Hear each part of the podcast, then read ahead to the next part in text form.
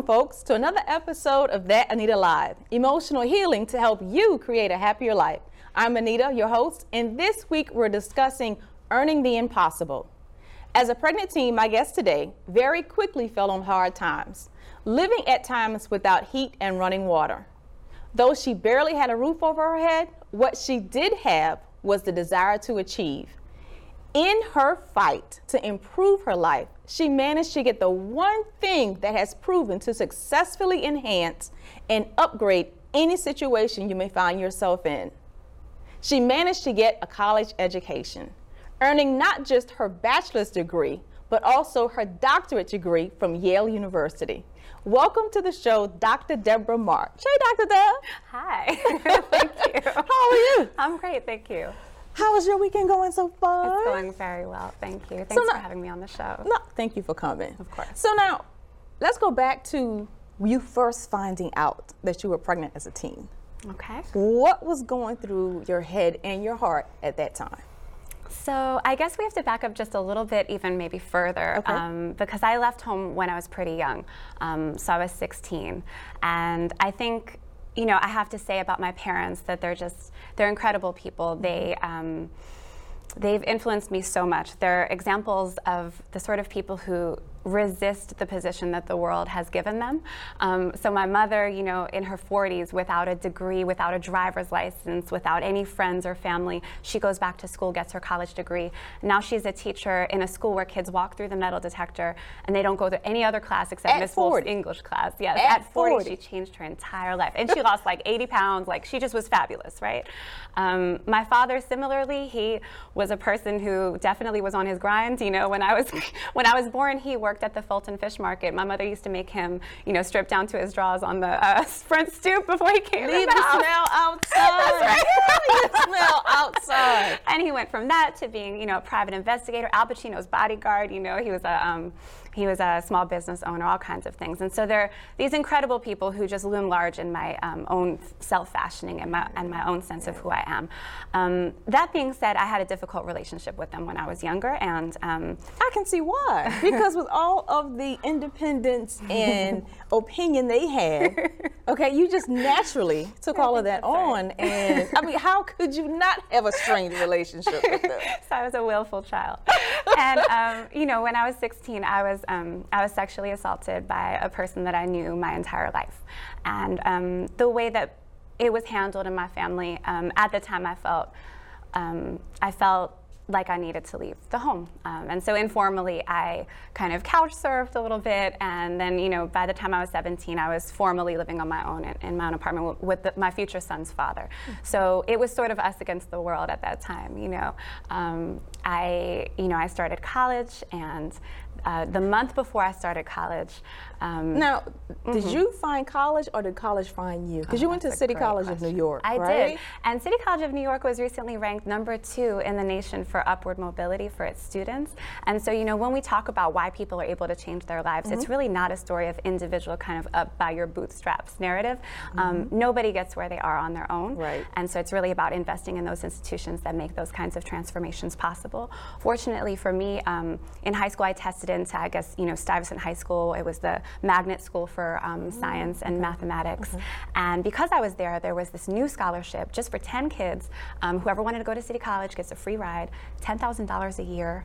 Um, they get a they get a, a laptop computer. They get a, a pass to get into uh, So the ten thousand dollars was a stipend, not towards a tuition. stipend on top of that, yeah. So free Okay, tuition, okay. stipend, and then because I was well below the poverty line, I was also a full, full Pell Grant student, um, and so I had that over on top.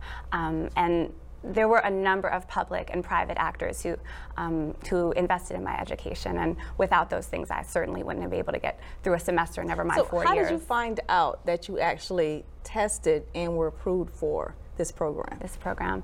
This program was totally new. The uh, announcement was made over the loudspeaker, and you know, Stuyvesant is kind of like TJ. Like everybody, they had a, um, ac- an acronym in Stuyvesant. Shh. Stuyvesant, Harvard, Heaven. so the idea was you're on your way to the Ivy League, um, and that wasn't as important to me. What was important to me was getting um, the kind of education that allowed me to answer pressing questions I've always had about my world and my place within that world, um, and also, of course, what was important was me being able to actually get through the education in a very systematic um, and concrete material mm-hmm, way. Mm-hmm. And so um, when I heard about this scholarship, I was first in line um, in the office of the guidance counselor finding out more. Okay. The 10 of us who were accepted, um, it was an incredible opportunity not only to go to a world class institution that has such a fascinating history in this country mm-hmm. of allowing immigrants and folks who are excluded from prestigious universities to have a chance mm-hmm. in this life, but it also um, was a place where because these private actors had invested in my education, they were interested in hearing my story and they were interested in hearing how I was doing. And so, um, me, this kind of bridge and tunnel Queens girl who, um, you know, would pass by these penthouses that loomed uh, in the distance on my way to school, like I was invited up to these penthouses for these fundraisers, right? And these men would ask me, stand up tell my story, um, talk about what it was that I was receiving, um, what it was that I was able to do as a result, mm-hmm. and what my goals were. Um, very few of us at 18 are asked, number one, um, asked that question. Right. What right. is it that you're trying to do, right? So even in just crafting that narrative and telling that story, it helped me have a better sense of who I was and who I wanted to be. Mm-hmm. And then the fact that people with power cared to listen to that do you, story. Do you remember the tidbits of that story? What you oh, would tell them? That's fascinating. Yes. Um, yes, I do. I used to, I, it's very similar to what I'm telling you today, which is that you know, no one in my family had done a PhD before. No one on my block had considered going to graduate school mm-hmm. before. Um, I had never met a professor. and so by the time I got to college, because my first semester English professor, Mary Soliday, um, noticed that I was, I was very nerdy about literature. I would email her long after class was over mm-hmm. with footnoted emails about Toni Morrison. And, you know, she said, I think, I think that you belong in academia and it was a life of the mind. It was a life that I hadn't considered for myself. And so I would talk about the ways in which this scholarship and this institution um, made possible a vision of myself that I wouldn't have had mm. before. So you're in City College and you're living where? So at that time, because City uh, College doesn't have dorms, oh, correct? Oh no, now it does. Now it does. so they're coming up in the world. But back then, I was yeah, I was commuting to school. I was commuting Mm, three subways and one bus. um, so it took one me, way. Oh yes, one way. So, so let me. I can walk you through my day if you want. So yes, I was living in a kind of an illegal converted space, and I, I do want to talk to you about how I found housing because housing is such a pressing issue right now, and mm-hmm. like my experience, I think reflects a, a, broader kind of experience that is much more common today. Um, but in any case, I was living in this um, kind of converted like two room space in somebody's house. Um, and because the the landlord was in the process of renovating this home, um, he would regularly turn off the water. And you know, I was uh, bottle feeding my son, and so that was a very like doing that without much notice um, yes. put me in an interesting position um, in terms of making sure my son was fed and, and bathed. Um, certainly, heat was an issue. And uh, how do you uh, do without heat in New York? Uh, you you wear a coat to bed and you cuddle your child. okay. Yes. Yeah. Yeah. Definitely. And so so I would wake up, you know. 5:36 in the morning, get my son ready, and I put all my my 18 credits on two days a week because there was this lovely woman in my mother's neighborhood, which was about a half hour bus ride away. Um, there was a lovely woman named Marguerite who would watch kids for $50 a day. Um, so if I could put it on fewer days, I would save money. Mm. And so I traveled the half hour with the diaper bag and my backpack and my baby and all that. I drop him off with all his bottles prepared and um, and she had a couple of other kids and a dog that she was watching and she would you know sit him down and he they didn't do much during the day but she was a very loving woman and um, he would stay there till 9 10 o'clock at night because i had all my classes you know mm-hmm. it would take me about two hours to go from you know the bayside it's like where she lived is like last stop on the bus to the first stop on the bus, right? And then you get on the 7 train, last stop on the 7 train to the first stop on the 7 train, 42nd Street. Then you transfer in up the 2, and then at once at 96th Street How you transfer into the 1. Do you want it? Yes. so then I'd make it up there, you know. I'd make it up there, and um, once I was there, I was like any other student there. Um, I was there to learn, and I was there. Uh, there were so many other young people and working adults with fascinating stories who had less investment made in their lives than I did in mine. So, for example, one of my closer, closest friends at school was an undocumented immigrant, and so she had to pay her full tuition. She was not qualified for any Pell Grant, she wasn't qualified for any private assistance anyway full time working, full time taking care of her elders at home, going to school all day. And it was a struggle. She certainly didn't make it out in four years the way that I did because I had the fortune of having people take interest mm. in my in my experience. You said once that going to City College opened you up to possibilities. Yes. What did that mean? Yeah, I think a big part of that is I think a big part of that is uh, seeing seeing what I'm capable of, um, understanding what it is that I'm capable of. A lot of this comes down to your voice, you know, um, finding your voice, but also finding out. Uh, that you have not just permission but authority to mm-hmm. use your voice in public. Um, I I certainly was always like that nerdy kid, right? And so I felt of in course, the classroom. Of course, sending footnotes to the teacher yes, after I was pretty clear. and so I, you know, I always was uh, very comfortable in the classroom space. Um, but outside of the classroom, I felt very much as though I needed to know every single thing on a particular topic before I could speak up about it, um, even if it was an issue I cared very much about. And you know, when I saw injustice in the world, or when I saw something going on in my home or in my personal relationships, mm-hmm. um, I felt as though I felt as though my voice was neither welcome nor effective. And I think what I was able to see at City College, not only from my classes and my professors, but also um, from my peers, uh, was that it's my responsibility to use my voice um, to make change in the world. And I think. Um, I think it's about the the power of the individuals whom I admired um, telling me that and, and granting me that permission and that example. So, tell me about a time or a moment when you're in this makeshift basement apartment if I can call it an apartment. Oh, yeah. and you felt like you were not going to make it. Yeah, I can definitely come up with a couple of examples like that. Um, so I, you know, I didn't have a car. I didn't drive, um, and so you know, it would be it would be nine o'clock, nine thirty. I'm coming home off this bus. You know how mass transit is, even in a place like New York, and there's no groceries in the house because you know my son's father and I we had a pretty rough relationship and maybe he didn't come home that day or maybe he refused to do the grocery mm-hmm. shopping. And so now I know that the grocery store is a mile and a half away, and I have an infant, and it's cold outside, and there's nothing to eat. And it's probably three feet of snow mm-hmm. outside. Sometimes there is, in- right? And I can certainly remember um, pushing that red cart that I had. You know those red carts for the groceries. Mm-hmm. Um, finding a way to kind of balance his car seat on this red cart, getting him a mile and a half um, down the road, getting the groceries I needed, pushing it all the way back, and just carrying everything little by little um, down these stairs. Uh, and just, to be honest with you, at the time, um, I was raised an atheist, but I was um, I had this born again experience when I was 16, and um, what was important to me in those low moments was being thankful, was praising. Um, at that time, uh, that meant praising God. So, mm-hmm. just for the air in my lungs, just for the fact that I could walk down these stairs, just for the fact that I'm holding a healthy child in my hands um, as, I, as I walk through this uh, cold apartment. um, that act of being thankful was very important in giving me perspective uh, that this too shall pass and that. Um, that in this low moment, there's still so much for me um, to be grateful for. Uh. And we'll be right back to hear more about how she went from City College, of New York to Yale.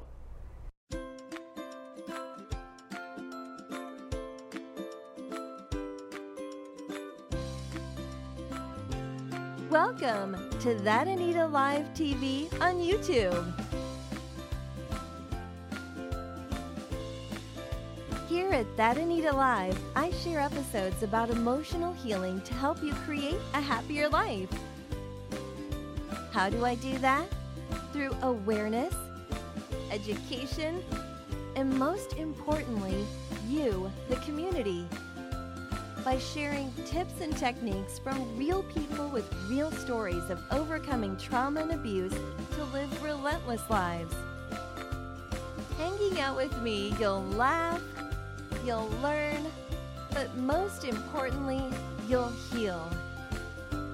Never miss a moment. Subscribe to That Anita Lives YouTube channel today. Subscribe via thatanitalive.com forward slash YouTube. And we're back to hear more of this extraordinary story from Dr. Deb Marsh. How did so how did you get from City College to Yale? Um, well, I guess uh, there are a couple different really important factors there. Um, the first being the mentorship I received at City College. So, um, having Mary Soliday, but also having a, a, program called the City College Fund, mm-hmm. which, at, uh, along with the Mellon Fellowship, was a program that was designed to identify folks from underrepresented groups who are considering a career in academia, just to make sure that when we get to college, the people who are teaching our students reflect the student body themselves. And so, this was a program uh, that was, you know, constructed around identifying working class students and women and folks of color um, and first generation Americans who are interested in pursuing a PhD who otherwise wouldn't have considered it. So fortunately, I got scooped up within this program and I became part of this band of, of um, nerds would meet every month and um, you know do research and, and find out about opportunities and support one another um, in our applications for fellowships. And that's the second piece is that because I had this guidance, I was able to apply for something called the Jacob K. Javits Fellowship, mm-hmm. which supports, it's a very similar story to my undergrad. It supports uh, six years of study in the humanities for a PhD. It's a very generous full ride plus $30,000 stipends, and then Yale University offered um, health insurance as well. And so, you know, I couldn't say no to a situation like that.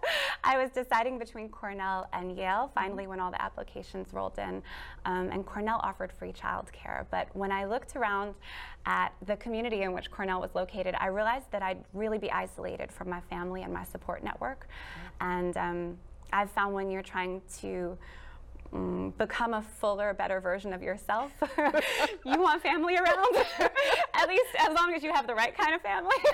and so I knew, you know, Yale was about an hour and a half away from my home, and it was important for me to, to have that connection. So, so when did the relationship between you and your parents begin to turn around and become the birth of my son?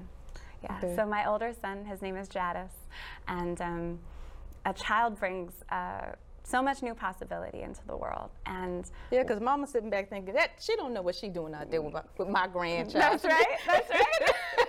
so a big part of that is absolutely my mother wanted to make sure that this her only grandchild, this beautiful young baby, is um, having every opportunity that he deserves in life, and regardless of the difficulties we have mm. between one another, there's something, someone far more important now, and so it puts everything in perspective. And I think the other thing a baby offers a family is a second chance, mm. um, a chance to do things right, a chance to learn from our mistakes, mm-hmm. uh, and this promise for the future. And so my son brought a lot of beauty um, back into my family, which was just and a wonderful drew everybody gift. drew everybody together. That's right.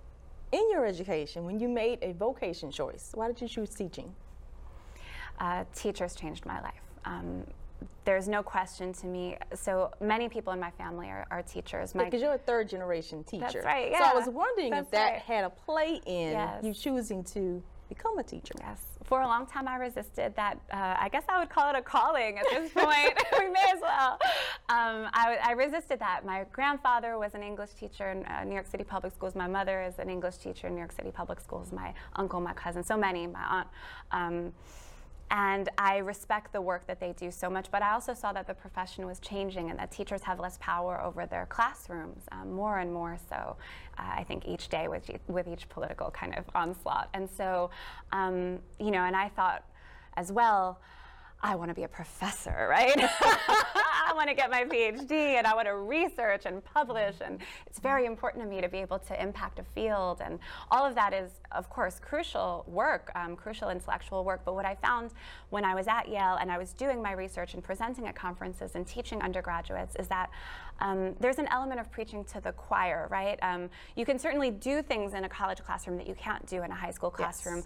but at the same time, everyone I was talking to, um, whether it be my colleagues or my students, they already had fully formed their habits of mind, the ways in which they engaged the world and understood texts. Whereas when I um, uh, it was not purposeful, but I took a, a position in my last year of graduate school um, as a long-term substitute English teacher at uh, Robinson Secondary School, a public school. And when I began working with these high school students, I saw that I was working with future engineers and doctors and food service workers and mothers and fathers and people who might not pursue an English degree or a degree in African American studies that I could uh, that I could introduce to uh, a new way of looking at the world, a new set of questions, a new way of understanding their place in relation to others, and that really attracted me. So, as a teacher, because you just mentioned teachers are losing their power in the classroom, or they have just completely already lost their power in the classroom. Yes. What is teacher autonomy? Yeah, so it's really important to me as I think about as I think about what it means to teach at its root, right? What it means is that is that you're developing a relationship with a student that allows that student to become mm, his or her fuller, uh, better, more beautiful self. Like at its heart, right? That's what it is. Is a relationship between two people.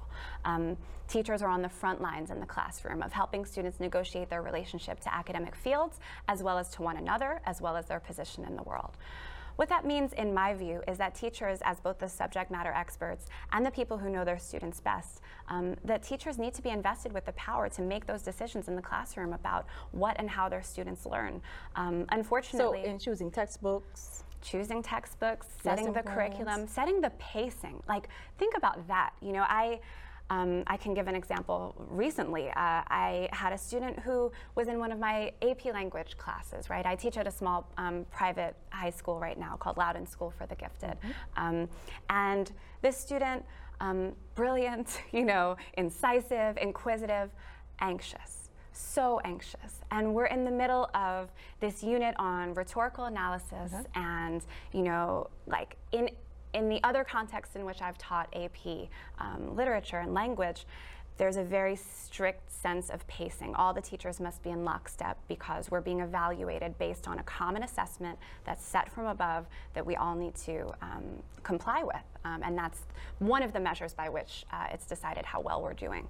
Um, but this student, she needed she needed me when we had this side conversation, and I realized both her passion um, for poetry and her anxiety around some of the work that we were doing in the class. Um, she needed us to slow down a little bit, right? she needed us to take a break. She needed me to acknowledge. Um, both in my instructional design and in my interactions with her, that she was a human being who was experiencing a thing, was experiencing a thing right now that I could help guide her through. And so that ability to pace my lessons, to decide how quickly I'm going to teach, and then assess a particular skill based on what I'm seeing in the students, where they are. Um, that kind of power, it's ultimately about my ability to treat students as human beings rather than as cogs in a machine. And if I can't do that as a teacher, if I'm if I am um, being evaluated precisely on my ability to ignore their humanity, um, then teaching loses its meaning. It loses its power. It's really ultimately not about protecting human dignity or allowing us to flourish. Now, in the current political climate, there have been laws changed, and where some of the power in education is returning back to the states. What would you say to the critic of that change that says teachers mistreat students or teachers use their power not for good, and some students get treated better than others? So I'd say a couple of things there. One, this um, this question between the federal and state and then local control of schools is one fraught with history, and there's a very good reason why um, the federal government has a, a, an incentive structure that um, has states complying with its demands, and that reason is that poor students and students from underrepresented communities were getting left behind, right? Um, and we can't ignore that history when we begin to advocate for teacher autonomy. Um, and I would argue shifting the power away from the federal government toward the states doesn't rectify that problem in any way. Nor does it when you shift the power from the states to the teacher if those teachers reflect the same ideology that produced that marginalization and oppression in the first place. Um, all of that being said, I think the question for me is not shifting power away from the federal government toward the states. It's about creating in schools as well as in quite frankly, as far as my politics goes, all workplaces, creating a far more democratic organization um, within the workplace so that the folks who do the work have a say about how their job gets done, um, both for efficiency's sake, because they're the ones doing the job and they understand how it needs to get done. See, well, what I see now is that nerd that did all of that research. yes. Why do you Because call me and, out? and the more you speak, the more passionate Yeah. you become about it. So it's like she has spent some years Oh, studying this and understanding My husband knows not to ask me certain questions because I won't stop for a good 30 minutes. the relationship between the federal and the state and the local. How, how do schools go about making that change? That's a great question. I was just asking a, a journalist from, um, from NPR exactly this question because um, she had gone across the country. She was based out of Texas before, um, and she had researched exactly this question. I asked, like, are there examples of local districts that do this well? And the answer came that it's not districts but schools, that principals have a great deal of autonomy and they decide how much power teachers have or don't have, not over the curriculum, which is really set at the local level by the district, but over the school culture, um, over the ways in which students are treated informally, um, over what happens in non-classroom spaces, um, over, yeah, these issues of culture and social organization. And um, I think that is one of the answers is um, is training principals to trust teachers and to show them what that would look like, um, and also elevating those examples of school administrators who do this, who do this well. Um, Gifted. How does a student get identified as being gifted? this is a fraught question. this is a fraught question. So. Uh, our, I can, I, there are a couple of different approaches. I can describe the one at my school, but the couple of different approaches are, in, in essence, this question of is the nature of being gifted, is it fixed? Is it like you took a test in second grade, the NAT, the COGAT in Fairfax County, right? You took this test and boom, you got 99%, you got 98%. You're gifted, and you're gifted forever. You're always going to receive those services, So right? it doesn't this mean is one way of that it's at it. Mm-hmm. in one subject or another, or So the way that um, I work in Loudoun County, and I had worked in Fairfax County before, Okay. um, their, the approach in public school is uh, that they give these aptitude tests, the NAT and the COGAT, um, and they uh, identify kind of generalized intellectual aptitude across um, mathematics, uh, spatial reasoning, and then verbal reasoning. Um, and so that fixed attitude is one. Um, there are some critics, and my school would be one of those, where I, I, I guess I should say I am one of those critics um, who, not necessarily my school, who um, view giftedness as a far more fluid category, um, wherein, you know, simply students have evolving um, and developing needs over the course of their academic career, and it's our job as educators to identify those needs and try our very best to meet them. And that's true for special education students, that's true for gifted students. Um, and so, giftedness for me, uh, when it's a useful label, uh, that label simply means that the standard curriculum is not meeting the student's needs, um, and that we administrators, teachers, parents, student work together to figure out an individualized plan to meet those stu- that student's needs. Um, now, do you get to do that at Loudoun. School of the Gifted? Yes, so we do both uh, enrichment and acceleration at Loudoun School for the Gifted. So that means sometimes curriculum compacting. It means like, you know this already. You know, we've tested you or we've informally evaluated you. You can skip this unit, right? You can skip this class. You're a sixth grader, but you're going to be in my AP literature class this year because you are ready for college content. But you know what? Your math, you're not going to take 12th grade math. You're going to take fourth grade math maybe because that's where you are at that place. And so um, the size of the school, uh, as well as the you know the ways in which teachers um, are able to identify and act on what they see, um, both of those factors allow us to really individualize the educational plan and make sure that giftedness is not so much describing the student as it is the kind of education they're receiving. They should be getting a gifted education, an advanced academic education. And that's what they get at Loudoun School of the. That's what they I'm sure that's what they get having Dr. Deb teach them English.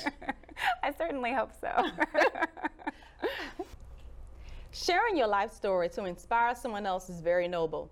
Dr. Deb is proof nothing is impossible.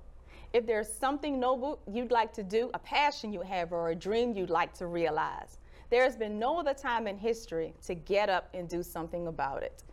Information is available everywhere, but you have to put in the effort to find it and then to put that information to good use. Success is not delivered, it has to be achieved. If you'd like to learn more about Dr. Deb, visit loudounschool.org. Make the commitment to start your journey to live your dream today. I'm Anita, your host. Be sure to check out thatanitalive.com for where and when to see our next episode.